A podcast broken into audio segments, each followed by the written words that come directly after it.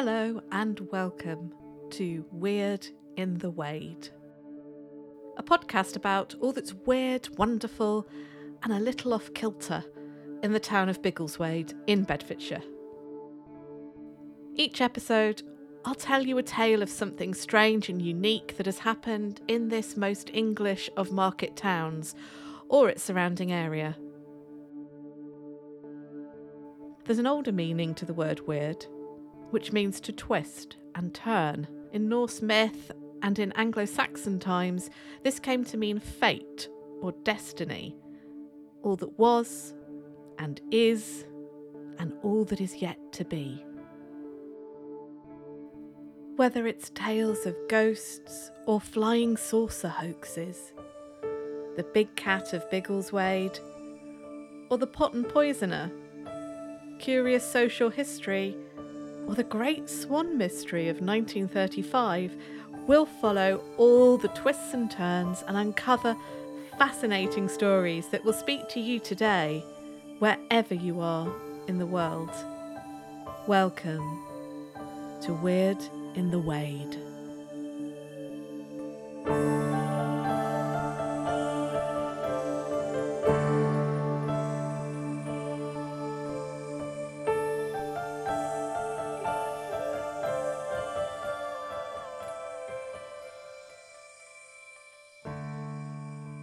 It's the evening of the 18th of September 1945. In a dark wood, a young woman is running. Running as best she can over the uneven ground, a torch beam judders in front of her, sending splinters of light into the darkness. Tree trunks, branches, and ferns flicker with flashlight as she passes. We do not know her name, but I am going to call her Betty and Elizabeth after the then Princess Elizabeth, who repaired and drove ambulances in the Second World War.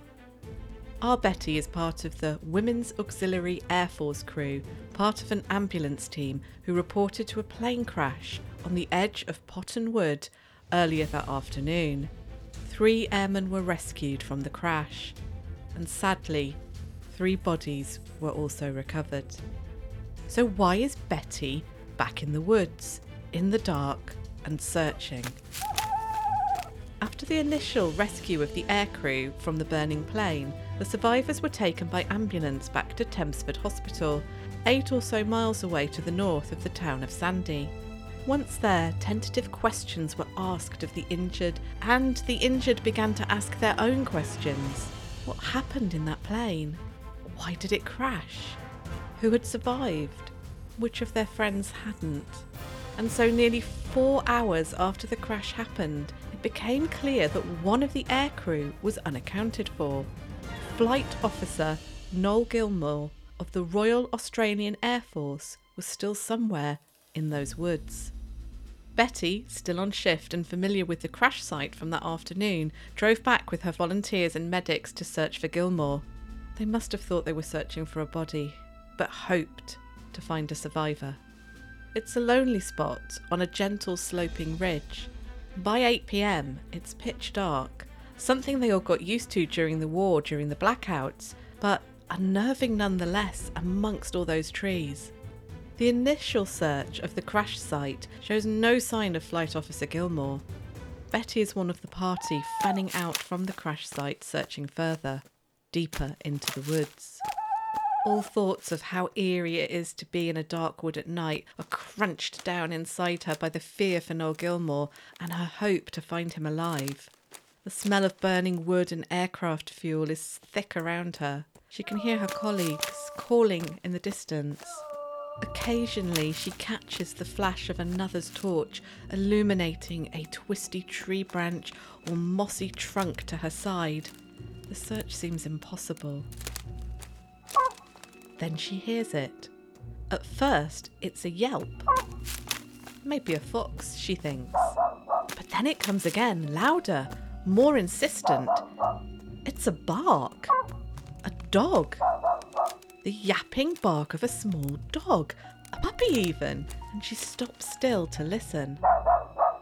It could be a local dog being walked through the woods, but unlikely at this hour. And none of the ambulance crew nor volunteers brought a dog with them. Then she remembers overhearing one of the injured aircrew on learning of the death of the pilot McNulty. He asked in a trembling voice if anyone had seen Bitzer, McNulty's puppy. She'd thought the man must have been confused by the pain medication he was on, but now she can clearly hear a dog barking, and it sounds like a puppy. Could it be? Could it be Bitzer? Betty begins to move towards the sound of the dog. She calls out to her colleagues There's a dog barking! Listen! Listen for the dog barking! There was a dog on the plane! Now, she is not the only one moving with added purpose through that undergrowth. She is swift as she can be, alert for ditches that crisscross the woods, ready to trip her with one misstep.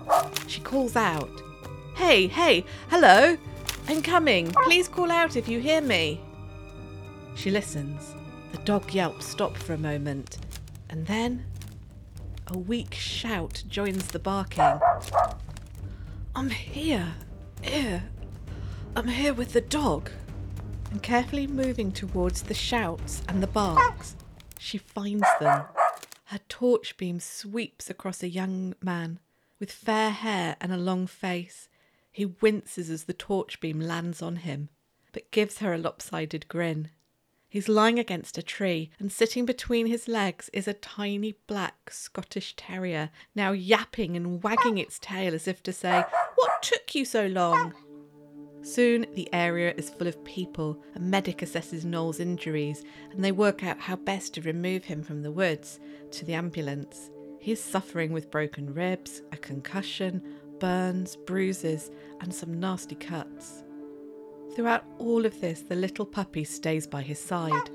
Betty bends down to check on the little dog, which seems to have escaped the crash remarkably unscathed.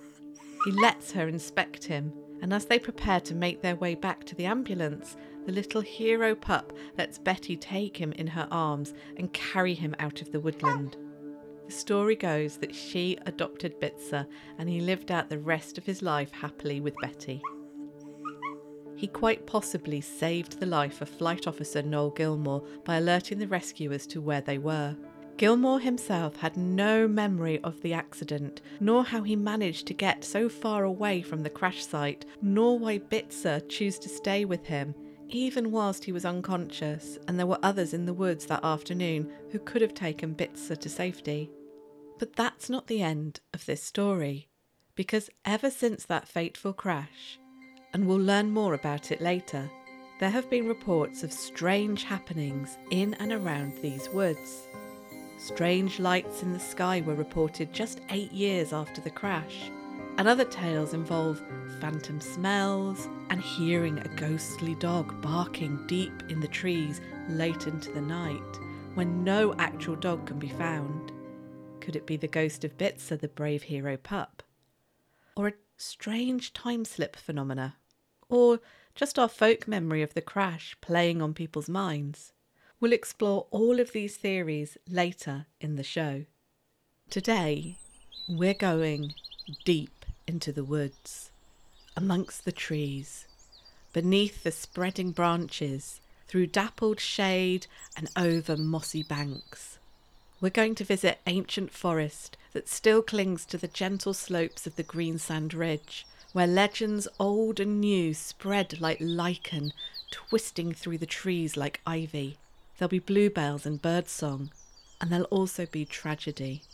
Sadness, mysterious lights, phantoms playing with our senses, possible time slips, politics, fruit production, and outlandish theories as we explore what's haunting Potton Woods.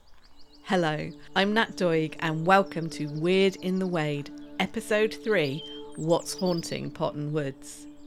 A friend once asked me if I had to make the impossible choice between the two, ocean or forest, what would I choose? The rules were that I'd never visit again the one I rejected.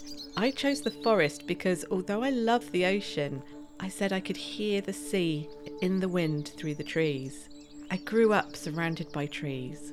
Until I was 18 months, we lived in a caravan in a clearing in the woods, hugged by the Chiltern Hills, looking up at the favourite picnic spot of the Rothschilds family.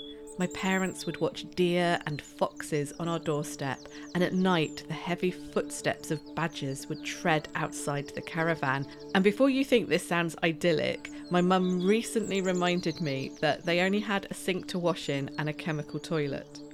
But even when we moved to a house, um, an Air Force quarter, we had a spinney behind us. At night, I could still hear the ocean in the trees, the dark, restless waves that rocked me to sleep. The owl, the fox, the deer were still just the other side of our garden gate. I was seven when we moved away to Bedfordshire, where trees are definitely in shorter supply, especially on our side of the county facing Cambridgeshire and the flat farmers' fields that stretch on forever. But there are woods, and today we will visit them. Potton Woods isn't in Potton at all. It's just on the western edge of Cockayne Hatley, a hamlet which literally is built on a road to nowhere. You can drive into Cockayne Hatley, but your only way out is the way you came in. It's about six miles away from Biggleswade. For whatever reason, these woods are called Potton Woods, and at one time they were part of the Great Ampthill Forest, which sprawled across much of Bedfordshire. Pockets still remain near to Ampthill and here at Potton Woods.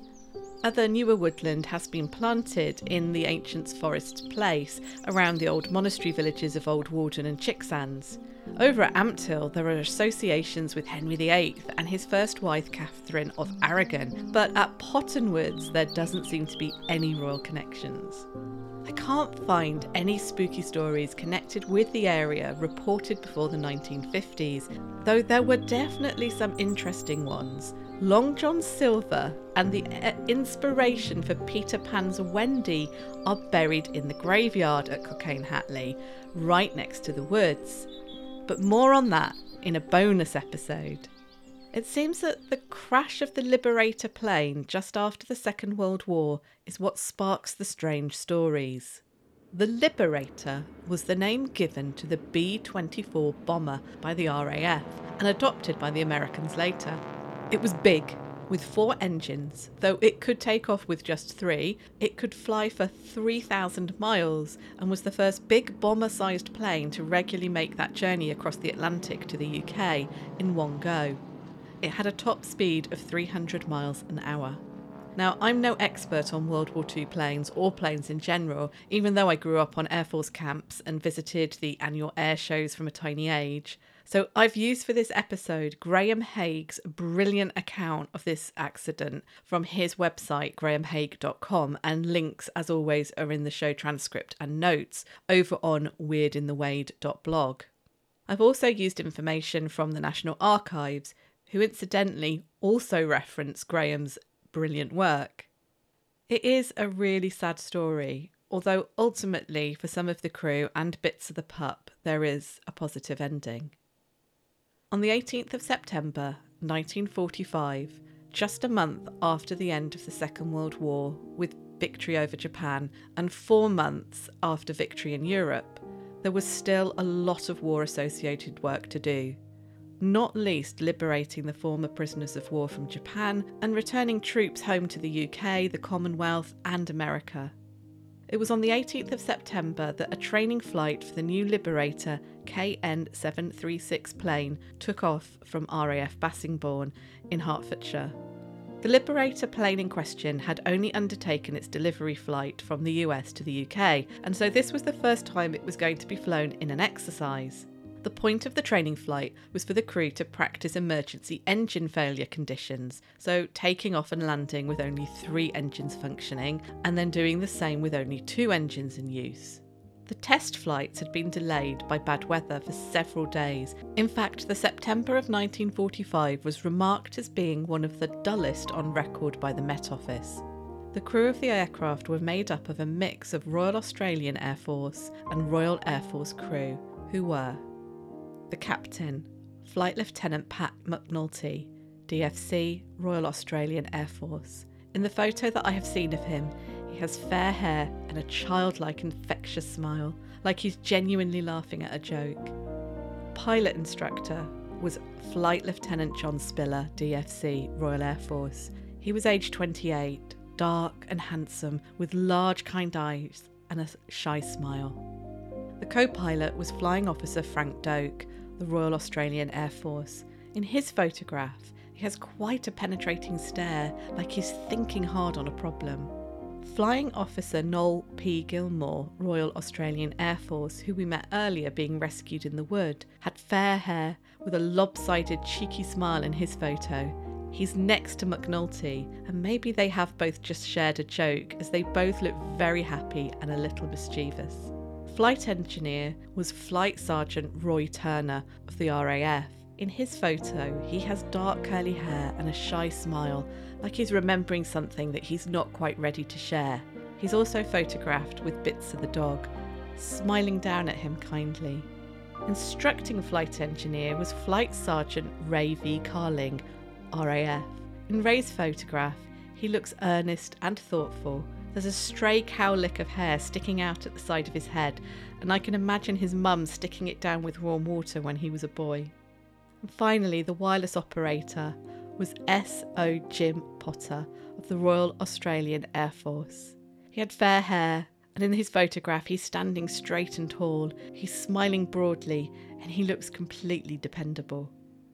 The captain, McNulty, was described as a veteran of many operational flights in a similar Halifax plane, and Flight Lieutenant John Spiller of 59 Squadron RAF Waterbeach was instructing. After a successful takeoff and flight over the East Anglian countryside, John Spiller made the decision to practice with two engines whilst they were still on this flight. It's speculated that they were in a great deal of pressure to get these tests done because of the previous bad weather hindering the schedule, and the training session that day was running late as well. They needed pilots and crew ready to fly those huge planes out to the east to bring back their comrades. So John made what must have seemed like a sensible decision to not land the plane straight away after testing with three engines, but to move straight on to the testing with two. At first, the shutting down of the engines went well, but as Graham explains, the effort to maintain straight flight required full left rudder. The aeroplane was losing altitude gradually, and the exercise had started at only 1,200 feet. Any attempt to make a turn to the right would have immediately spun the Liberator into the ground, and the crew discovered there to be insufficient control input remaining to achieve a left turn. Unable to maintain altitude at such a low level, the pilot was flying the plane in an exceptionally risky condition at the limit of control, and as KN 736 headed northwest, the land was gently rising towards the Greensand Ridge at Potton. Before very long, it became essential to restart at least one of the engines. This was a critical time, as the propeller blades had first to be set to a fine pitch and allowed to windmill to generate the momentum that a starter motor on the ground would have provided. This naturally added drag and slowed the plane significantly at a time when it needed all the speed it could get. The crew performed the task required, but the engine stubbornly refused to restart, and the plane began to move rapidly, losing speed and altitude. Unable to turn, and with the ground rising to meet them, the crew was suddenly in deeply serious trouble, with very little time left to sort it out. They hurriedly unfeathered the inner starboard engine, again slowing the plane yet more, but all attempts to restart the engine also failed. And fairly quickly, the starboard wing stalled. KN 736 went into a dive and crashed into the southern boundary of Potton Wood. The plane broke into sections and burst into flames. Two local men, Mr. Sam Bonnet and Mr. C. Dennis, provided aid at the scene of the crash. In fact, Flying Officer Frank Doak remembers them bravely entering the burning plane to pull out the remaining crew. Soon, residents from nearby Cockayne Hatley Farms also came to provide help. Sadly, the captain, Pat McNulty, and the instructor John Spiller, along with Warrant Officer Jim Potter, were killed outright in the crash. There was nothing the locals could do for them once they were pulled from the burning wreckage. Flight Sergeant Roy Turner survived the initial crash, and although he was rescued from the plane by the brave Bonnet and Dennis, his injuries and burns were too great, and he died at the military hospital at Tempsford at 23:30 hours that night. Two of the other crew were flung from the plane at the crash and were helped at the scene. Flying Officer Frank Doak was the only survivor to be classed as walking wounded, but he was still seriously hurt. Flight Sergeant Ray Carling was very seriously injured too. Initially, there was no sign at the crash scene of Section Officer Noel Gilmore from the Royal Australian Air Force, and as we discussed at the start of the show, he wasn't found until many hours later. Once rescuers returned in the dark to search for him, he was located thanks to the barking of the little Scotty dog Bitzer, who refused to leave his side. Gilmore is reported to have stated the following I heard a loud bang and knew nothing more until I awoke minutes later rather confused, but realising unbelievably I was still alive. I remember blindly tearing my way through hot wreckage, burning my hands in the process. He then crawled away from the scene and passed out. It is thought that little Bitzer the dog stayed with his unconscious body, guarding over him it's quite amazing to think how he managed to crawl with his injuries, including badly burnt hands, broken ribs, and a concussion, to where he was found, because he was deep into the woods. The crash and loss of life must have been especially horrific, it coming so soon after the war had ended, when families must have felt that the danger was over and they'd soon be returned with their loved ones. Spiller, aged only 28, left behind a wife and two children, and it's thanks to his children's effort to preserve his memory that we have a lot of information about the crash and the lives of the crew involved. Again, in the show transcript and notes on the blog, I've shared a link to the pictures and information that they shared on Flickr. If you want to know more about the crash and its possible causes, then there will be links in the show notes where you can read much more. There's also a picture of the memorial for the crew. It's not surprising that such a tragic and dramatic incident lived long in local people's memories, though throughout the war there were other dramatic crashes not too far from this one. In the same year, two planes crashed in the middle of the town of Sandy. The details of the accident were kept secret for many years as it involved US Air Force and RAF planes colliding, a kind of friendly fire situation, which was not good for publicity. There was also extremely graphic eyewitness accounts from local children who witnessed the incident, yet this accident doesn't seem to have ignited the same level of myth and legend as the Potton Wood one has. This is likely to be for several reasons. The fact that Potton Wood's Liberator crash happened in such a lonely location on the edge of an ancient wood lends itself to stories of the uncanny.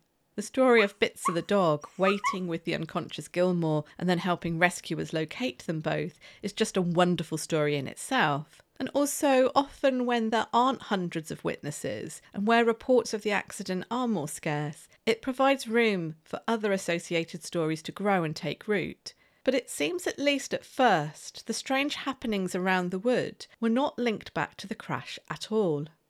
Just eight years after the crash, on Tuesday, the 1st of December 1953, a strange flying object is witnessed by a Mr. W. Brett and his wife over Potton Wood.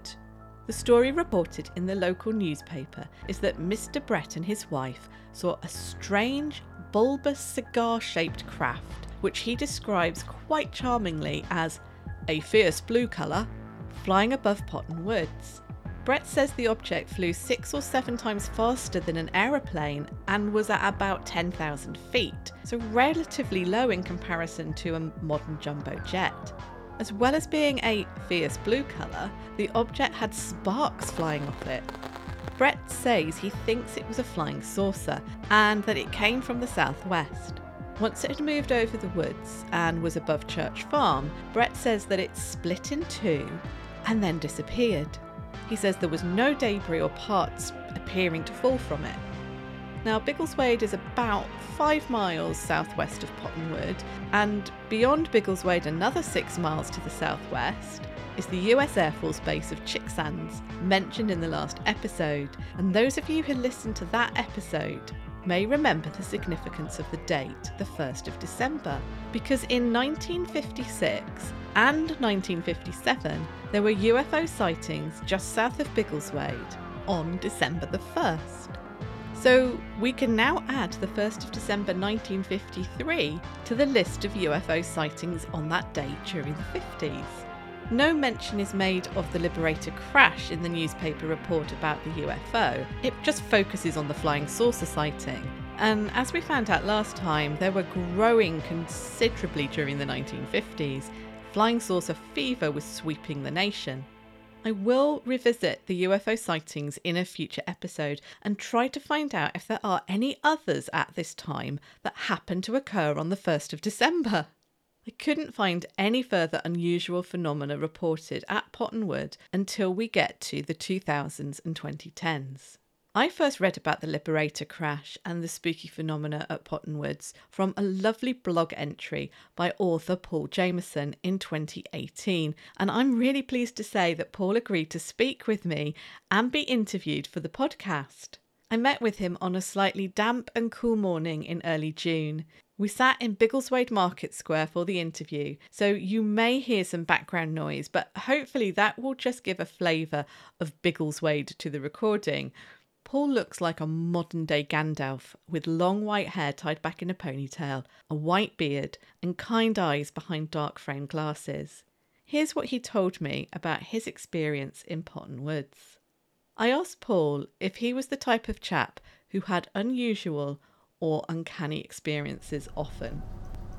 It's the only place I've had this sort of experience. Is uh, I used to go walking in lots of different woods around the area, um, Sheepsbridge Wood, Pegnut Wood, sandy hills where the Roman forts are, and all that sort of stuff. And they're thick woodland, and I've had no similar experience. It's just in this one little corner of woodland, um, and everyone I've, I've spoken to a few friends who've been there since. They've all said the same thing. It feels like there's something there. It feels different. The first time I went to Potton Wood, I didn't actually know about the crash. I'd actually been there before with a walk for the dogs, and I'd smelt smoke, really strong scent of smoke. Um, but there was no fire, there was no one there, there's nothing. Um, but I just so I just chalked that down to a, a rather strange experience, and thought you know, thought that was very strange, and there must be a, wood, a fire deeper in the woods, perhaps. I then asked Paul when he first found out about the Liberator crash. When I went to Cockayne Hatley, the church in Cockayne Hatley, and my daughter and I were doing photography, and the church is absolutely beautiful, so it's a great scene. And while we were there, we discovered the graves of um, Peter Pan's Mary and Long John Silver, or the inspiration for those characters. And at the same time, we discovered this small little memorial that said there was a crash in Potton Wood. Now that led us on to realise that the wood behind the church, or facing the church, was Potton Wood. And so from there, we went and uh, looked more into the crash and looked more into the wood itself. I asked Paul if he could explain what his experiences there have been like. But later, then, when we found out about the crash and went back, we'd realised there'd actually been experiences there, paranormal experiences there. So when we went back, I wasn't really expecting anything to happen, but I smelt that scent of smoke again with my daughter this time, so we both smelt it. And it's incredibly strong, and we actually found the crash site. Whilst at the crash site, we found some artifacts which we left there. But the big bolts, obviously not from anything, from a big machine of some sort, which probably the crash. And um, yeah, that's how we sort of like started looking more into it and finding out about the pilots and and and what happened there. For me, I've had a couple of experiences. The smokes happened twice, I think, or maybe three times. The smoke, with the including the first one, twice while I was aware of there actually being the site. The other thing that's happened was when my daughter and I were looking at the artifacts that we found, I heard someone cough behind me, um, a very polite cough, um, twice, which was quite strange because it was close enough for me to turn around and think I would actually see a person, and there was no one there, um, which was quite strange.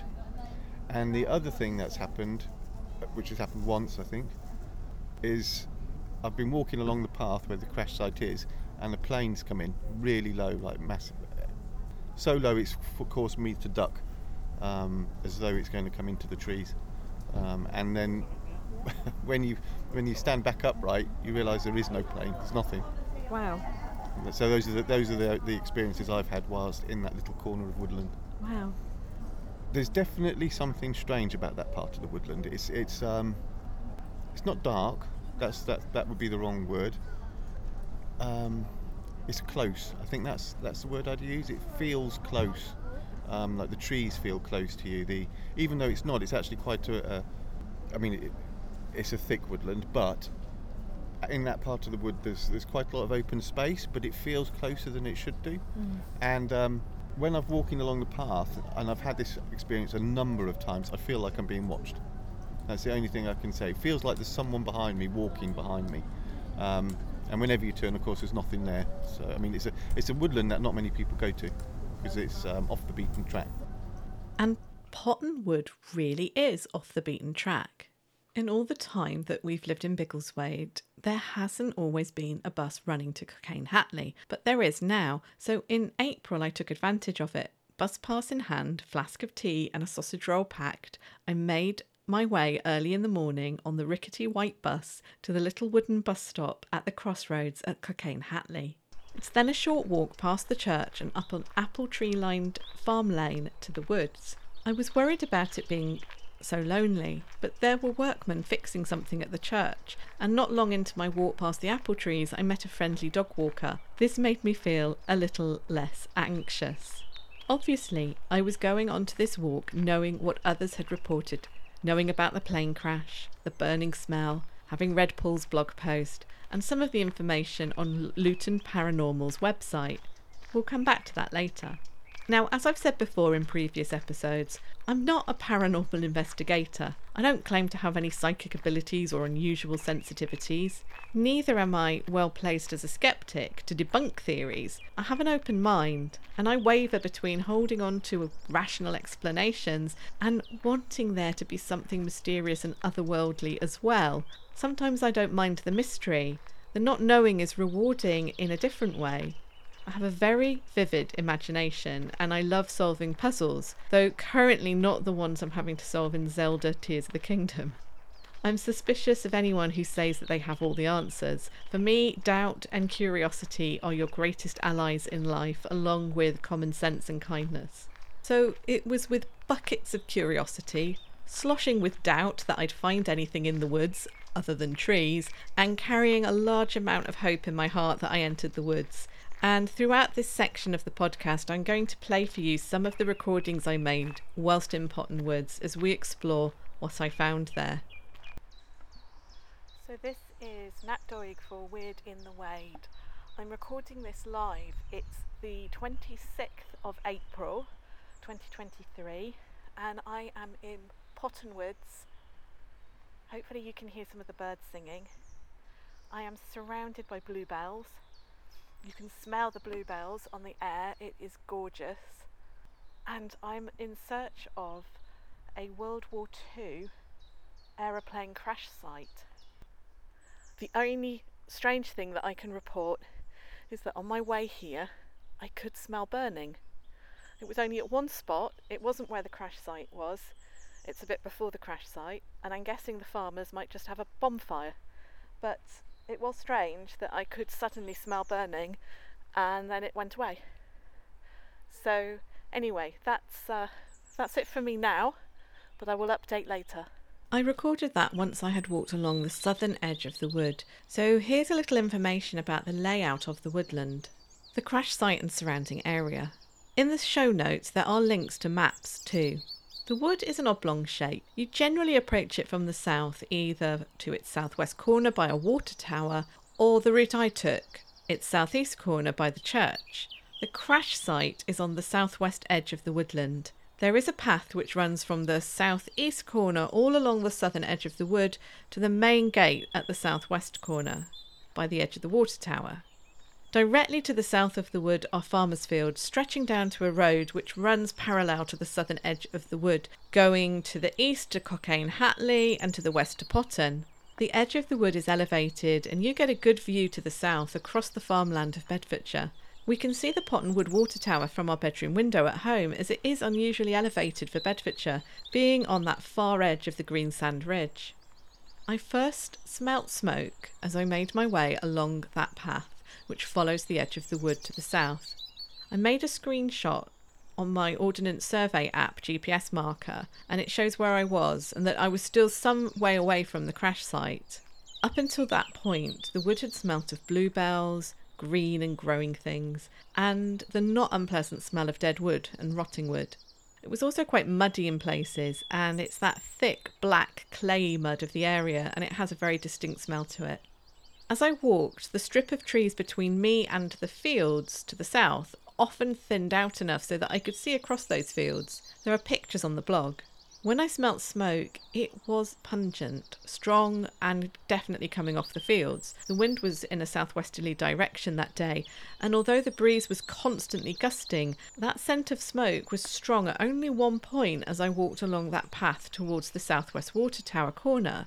It definitely wasn't coming from the crash site, so it seemed natural to assume it was a bonfire in the fields but I could see no sign of workers in those fields. And just after recording that audio, I walked to the entrance of the woods by the water tower and used my camera long lens to scour the fields and surrounding area for smoke or signs of people, and I found none. There were no houses nearby with chimneys smoking either. To be honest, there's no houses nearby. The woods themselves along that southern path had a beautiful atmosphere, peaceful, Lots of young trees nestled amongst a few older ones. Something special, like the woodland in the Shire in Lord of the Rings. I made my way back along the southern path until I found a ditch and a track leading over it towards where the crash site is indicated on the map. It's the kind of track made by animals or the occasional dog walker, just discernible through last year's dead leaves and the spring shoots of green popping up. It led away from the ditch deeper into the woods and straight through some bluebells. I followed the path to the edge of the bluebells, but then could go no further without damaging them, so had to give up finding the crash site that day. And as I explained in a recording I made standing on the edge of those bluebells, there is another reason to not go any further today.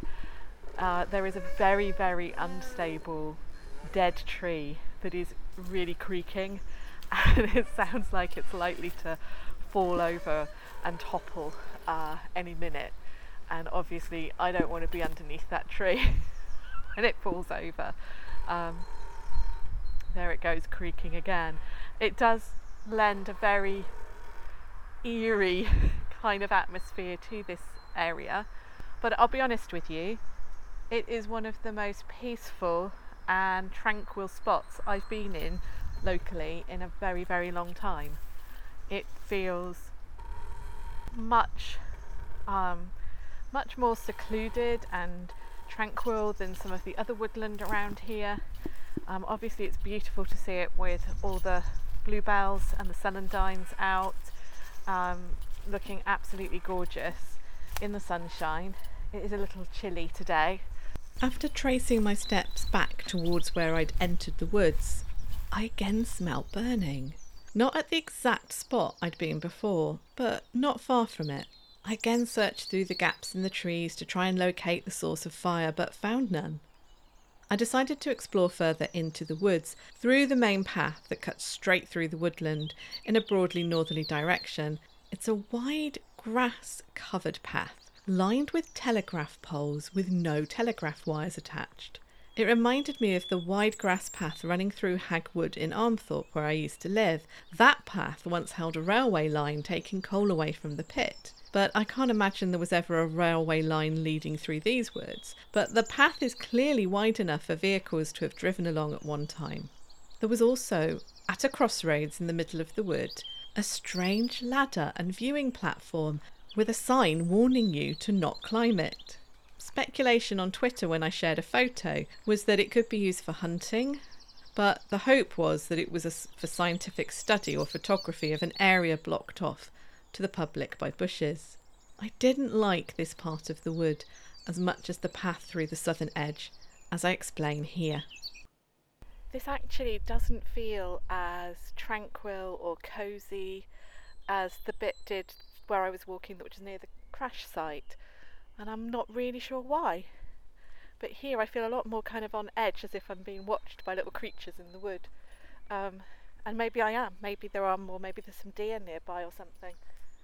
Even though it didn't feel as cosy in this part of the woods, it felt like I'd left the hobbits in the Shire behind and was now in a different kind of wood, something more influenced by humans, It was the area of the wood which lent itself to sitting down and having a picnic, so I found somewhere to rest and opened up my flask of tea.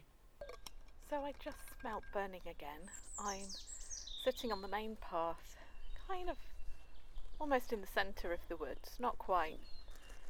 And I was eating my lunch, just a sausage roll and some tea, and suddenly, really strongly, I could smell the burning again. And it's definitely on the breeze, which is coming from the direction of the crash site where I was previously. But it comes and goes. It comes and it's really strong, like there must be a fire in the woods. And then you can't smell it at all, and yet the breeze is there and, and quite strong in your face, and you're kind of thinking, why can't I smell the, the, the fire? So um, I will investigate. When I get out of the woods, I'm going to go and have a look around. Maybe the chaps who were fixing the church have got a fire going. Maybe somewhere in the farmer's field down near towards the water tower. I will see if I can locate an actual fire. But otherwise, yeah, intermittently throughout the woods, I have been able to smell burning. Um, so anyway, I'm just going to walk. I'm heading back now, um, and I'm going to go and investigate. Like I say, outside of the woods because there's clearly nothing burning inside the woods. It's something outside. If it is something real that I can smell, that's been lit outside the woods. As mentioned earlier, I did not find any source of fire or burning. I was actually quite surprised and taken aback by how strong the smell of burning was. It was so strong, and very much a smell of burning wood. It smelt like old fashioned bonfires from my childhood, or like an apple loft I stayed in on holiday once, which had a wood burning stove but also just smelt of apple wood in general. The fact that it wasn't constant, but the breeze was that day, also seemed a little strange. If it had been just once that I'd smelt it, or if it had been pretty constant, that would have been easier to explain. When I returned to the church, the workmen were gone and there was no sign of any fires there or where you would have lit one. I couldn't see anything in the fields or the farmhouse, which would have been a likely culprit, but that was to the north of the woods, and the wind which had blown the smoke my way was definitely southerly.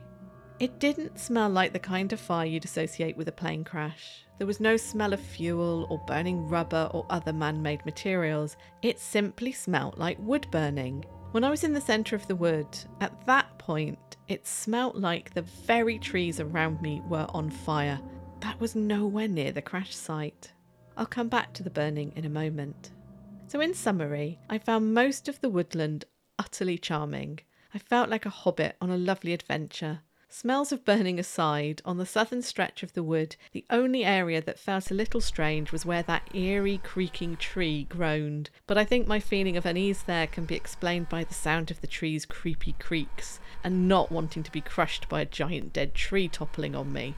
I sat on a log for a while not far from the creaky tree and I drank tea and ate some breakfast. It was magical. A couple of dog walkers came by and we chatted perfectly ordinary. I heard an old fashioned airplane at one point, but it was a very real vintage plane as it flew overhead. We get plenty of them, with Shuttleworth Collection being close by. The central part of the wood, with the bizarre ladder, possible hunting lookout thing, and telegraph poles with nothing to telegraph, did feel a bit strange. I did not feel like I was alone there. But that could easily be down to deer being close by, I suppose. I think in that area it was the man made encroachment onto the beautiful woodland that created some of the unease. I returned home feeling refreshed and excited to find out more about the woodland and the history of Cockayne Hatley, but what I stumbled across in my next set of research really made me stop and think. It was one of those the hairs on the back of your neck standing on end moments. Because I found some evidence about another fire near Potton Woods. In fact, a man made fire 50 years ago, a fire that has nothing to do with plane crashes, but it was a blaze that destroyed over a million trees. Before we get to the fire, I need to tell you a little bit about the apple orchards of Cockayne Hatley. It seems that there'd been small scale apple orchards in the area for quite some time, but nothing big or commercial until the 1920s when Alexander Whitehead set up an apple growing concern called COPO, Cox's Orange Pippin Orchards. Whitehead seems to have been an unusual man. A website dedicated to him, set up by his great granddaughter, says that he introduced Mother's Day to the UK in 1916. I haven't fact checked this. He had lived in the US for some years though, and I'm guessing he brought the custom back over here on his return. He founded an aviation company, worked on tunnelling through the Rocky Mountains, and seems to have been a restless man moving from one venture to the next. After a stint in Canada, Whitehead returned to England in the 1920s and in 1929 founded Copo. And it wasn't your average orchard. He had a unique vision and business model. He persuaded thousands of people to buy a fruit tree or multiple trees in his orchard so the trees were all owned by separate individuals. It wasn't long until he had 2 million trees at his orchard. He employed ex servicemen and others who, quote, would otherwise be idle, unquote, without this opportunity to tend to the trees. A fantastic brochure of the 1930s produced by Copo and shared with me by Potton History Society sells an idyllic rural enterprise giving work to those who need it, creating a sustainable agricultural model that would stock England's larder Local archives say that he was an enlightened and kind employer who paid good wages, encouraged trade union membership, and tolerated the local youngsters who went scrumping in his orchards. His brochure sells what he calls the romance of Copo Limited, and he says that 500 million pounds needs to be invested in British agriculture. His dream is to end what he sees as Britain's reliance on foreign apples and other products, a sentiment that just a few years later with the outbreak of World War II becomes a priority. And yet, Hansard in 1942 records a debate in Parliament about Copo and its extensive land. It seems the apple tree owners are being asked for more and more money, whilst Whitehead isn't diversifying the land quickly enough to meet the growing need for homegrown crops that aren't apples. Bad harvests and poor weather made the situation worse, and although most of the apple tree owners and their association opposed it, a court rules in 1946 that Copo should be sold to the cooperative. The co op managed the orchards for the next few decades, though the number of trees shrank from 2 million to half of that. Other soft fruit is grown, and local people have shared with me wonderful stories of fruit picking on long summer days in the 1950s and 60s, returning home with pocket money and faces smeared with fruit juice. One local person remembered visiting relatives up in Yorkshire and buying jam up there made from the fruit they'd picked at Cockayne Hatley. Apple picking, too, in the late summer and autumn was seasonal work many remembered fondly.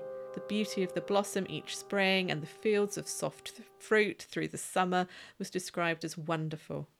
But it seems the end came to the fruit production during the 1970s and 80s until it ended completely around the 1990s. And for the apples, I have found reports that say in 1974 the co op took the decision to grub up and burn most of the apple trees at Cockayne Hatley Orchard. They blamed Britain joining the EU on this decision and an influx of cheap European apples. But it's clear that when Whitehead set up his orchard in 1929, he did so because he was concerned by the large number of foreign apples on sale in the UK back then. It seems a long standing reliance on the larger, sweeter varieties of apples grown abroad was the issue here. Cox's Orange Pippin wasn't a fashionable apple in the 70s. Ironically, now Cox's Orange Pippin is more sought after and considered a classic English dessert apple, though its origins are in the 19th century. Its parent apple are most likely a Ribston pippin, ironically grown from French apple pips in the 18th century, and one of England's oldest dessert apples, the Margil. But whatever reason for ending apple production, the consequence was still the same. Council archive reports say that one million trees were grubbed up and burnt at Cockayne Hatley in 1974. I was surprised that when I asked on local history and Facebook groups about the destruction of the orchards, that many just simply didn't remember it. They knew it was a thing that happened, but it didn't leave a lasting mark in their memories. One person remembered that, unlike the council reports, which imply the burning happened in 1974, it was a more drawn out affair, where between 1974 and the early 80s, apple trees were dug up and burnt in stages. I think their account makes a lot more sense. I'm sure that a programme to dig up and burn a million trees would have left a mark in people's memories and would have been remarked upon in the local newspapers, and there is no mention of it. The co op fruit farm is mentioned from time to time, mainly photos of smiling soft fruit pickers in the 70s and 80s, but there's no articles commenting on the destruction of 1 million trees and the enormous fire that would create. So I think it's safe to say that the co op blamed joining the EU on winding down their apple production at the site, and over the following years, maybe decade, they dug up and burnt the trees to make way for different crops, including initially more soft fruit, but eventually moving to peas, beans, and oilseed rape. The site is no longer run by the co op, but a large agricultural company manages it now. When I read about the destruction of those apple trees and the burning of them, I did catch my breath. Partly because it seemed such a horrific thing to do, but also because the smoke I had smelt in the woods reminded me of that apple loft. Smell of apples, and in particular applewood. Applewood smoke has a very particular scent to it. The romantic, imaginative side of me immediately felt like this must be the cause of the smoke being smelt in the woods, not the plane crash. I had the notion that these trees within the ancient forest, some of whom had stood there for hundreds of years, witnessed these young cousins of theirs first springing up on the hillside and then being grubbed up and burnt. They haven't forgotten, the trees. The trees themselves are holding on to their memory of that destruction and somehow conveying it back to us. Yes, I know, I have absolutely no evidence for this, and all scientific thinking shows that trees cannot communicate with humans in any way. And as I've already alluded to The Lord of the Rings in this episode, of course my imagination turns to Ents and forests with long memories of human or hobbit or elf or dwarf interactions. If this was a novel, I would make it that the trees remember that fire, and they taunt the humans who walk amongst them with the burning smell as a warning and in grief. It would make a wonderful fable of the folly of humans, our destruction of the environment at the whim of what's going to make the most profit. This year it's Cox's Orange Pippin, next year it's French Golden Delicious. Three decades later, we want Cox's again. But too bad, because those trees have gone and we're left with crops that give little back to the environment in those fields because that's what makes the money. But maybe there is a scientific explanation that still links to the trees being burnt and the continued scent of smoke in that area. It's a long shot, but Paul, who you heard earlier, sent me a link to an article about wildfires in Canada causing ground fires underground, which can smoulder and burn for years. You need dry conditions, soil rich with dead plant matter. This isn't going to happen in poor sandy soils. And you also need pockets of oxygen below the surface caused by tree roots, for example. These fires can burn quite deep and, as I've mentioned earlier, for years. They then also cause new wildfires to spring up, and it's a cycle that just keeps repeating itself. I'll link to the article in the notes. Now, I have no idea if the conditions in Potton Wood could lend themselves to this kind of underground fire, but if they do, then it could be an explanation, or maybe something similar is happening. In a way, it is a natural explanation for what I metaphorically described. The land can keep hold of the fire, can keep replaying it underground, and on occasions it can spring back up to life. Obviously, from my experience on the day, the most logical explanation is that there was a fire burning nearby. But when you consider the repeated occurrence of smoke being smelt, and at all times of the day, night, and the year, it does make you wonder if something else is going on there. Whether it's ghosts, time slips, the land and the trees themselves holding on to the memory, or ground fires underneath the forest. The woods, the crash, the apple and fruit production are just fascinating stories to tell us about ourselves, our response to war, tragedy, recent politics, and how we treat the environment. But earlier I mentioned Luton Paranormal and their reports about Potton Wood. On their website and in their archives, which they've kindly shared with me, there are a whole host of different experiences that they have reported whilst visiting Potton Woods. It's a location that they like to return to, and they plan to go back there later this summer.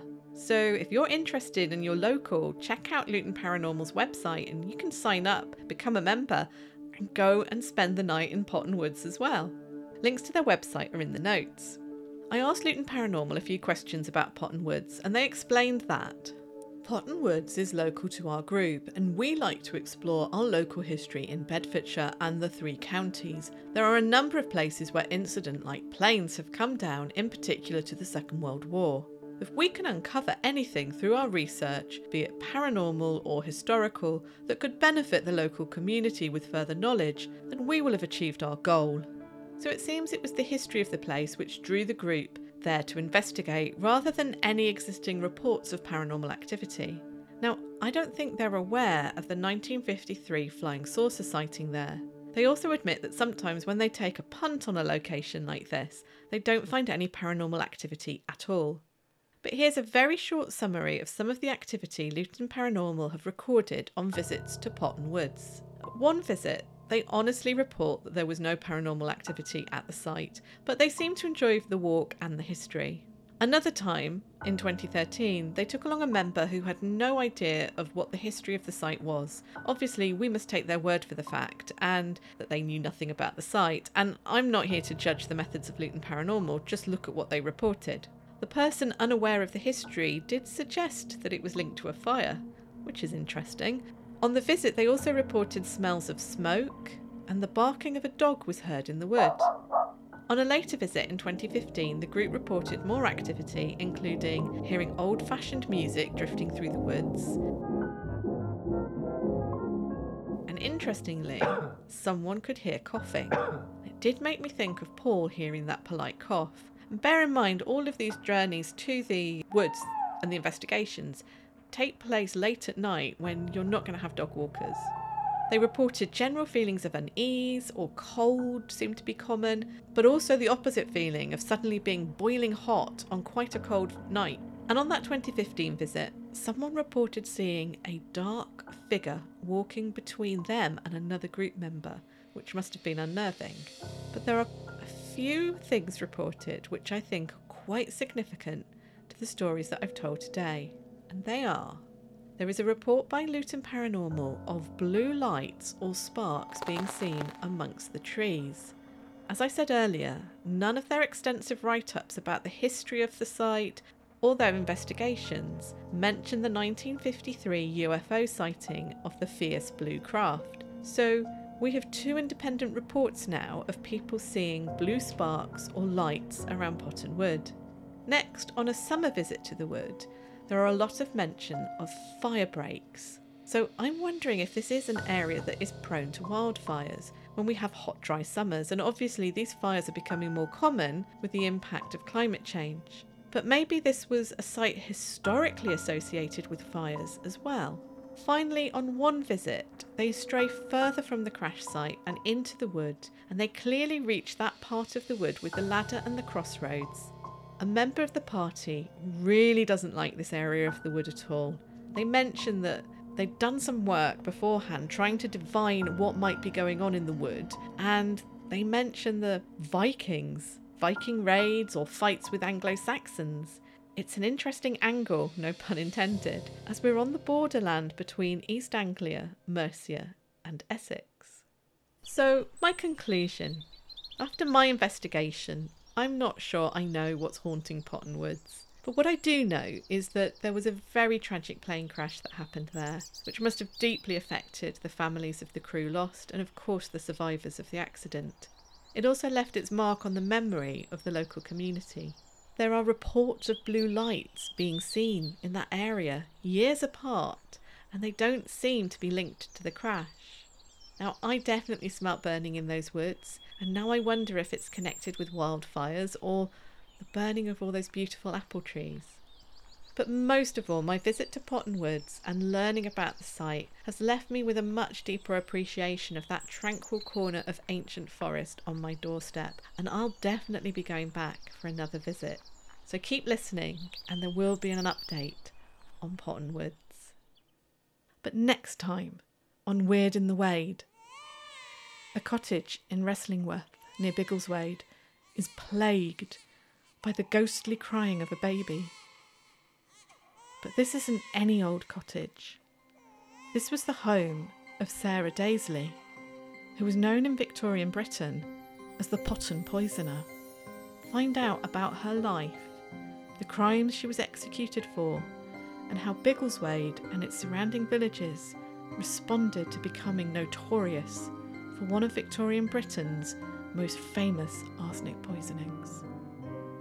Next time on Weird in the Wade. Thank you so much for listening to this episode of Weird in the Wade.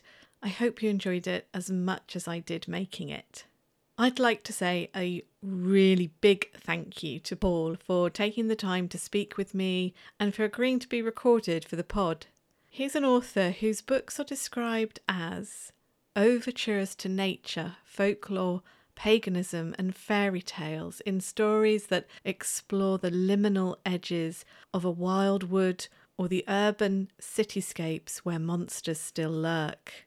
Nothing is ever as it seems. You can find out more about Paul and his works on his website, modquokka.com, and there's a link in the show description and on the show blog. I'd also like to thank Luton Paranormal for answering my questions and sharing with me their resources. Again, there's links to Luton Paranormal's website in the show notes. Links to further reading and information used for this episode can be found on weirdinthewade.blog, along with photographs I took on my visit to Potton Woods back in April. As always, the show transcript is also on the blog too. You can follow the show on Twitter well, for as long as Twitter continues to function, and on Instagram, we're at Weird in the Wade, and of course via our blog. I know every podcast that you listen to says this, but if you can follow the podcast, rate it, and review the podcast, it does make a huge difference, particularly in helping others find the show. Please do share the pod with your friends, family, and social networks. Let's spread the weirdness. There's also a Weird in the Wade Ko-fi page where you can buy me a coffee. Currently, I'm raising funds for better equipment to make field recording better quality. So if you are able to support the podcast this way, it does make a huge difference. And thank you to those of you who have already donated. I really, really cannot tell you how much I appreciate it. So, again, thank you so much for listening and for engaging with the Weird in the Wade on Twitter and on Instagram. Um, it really means a lot to me.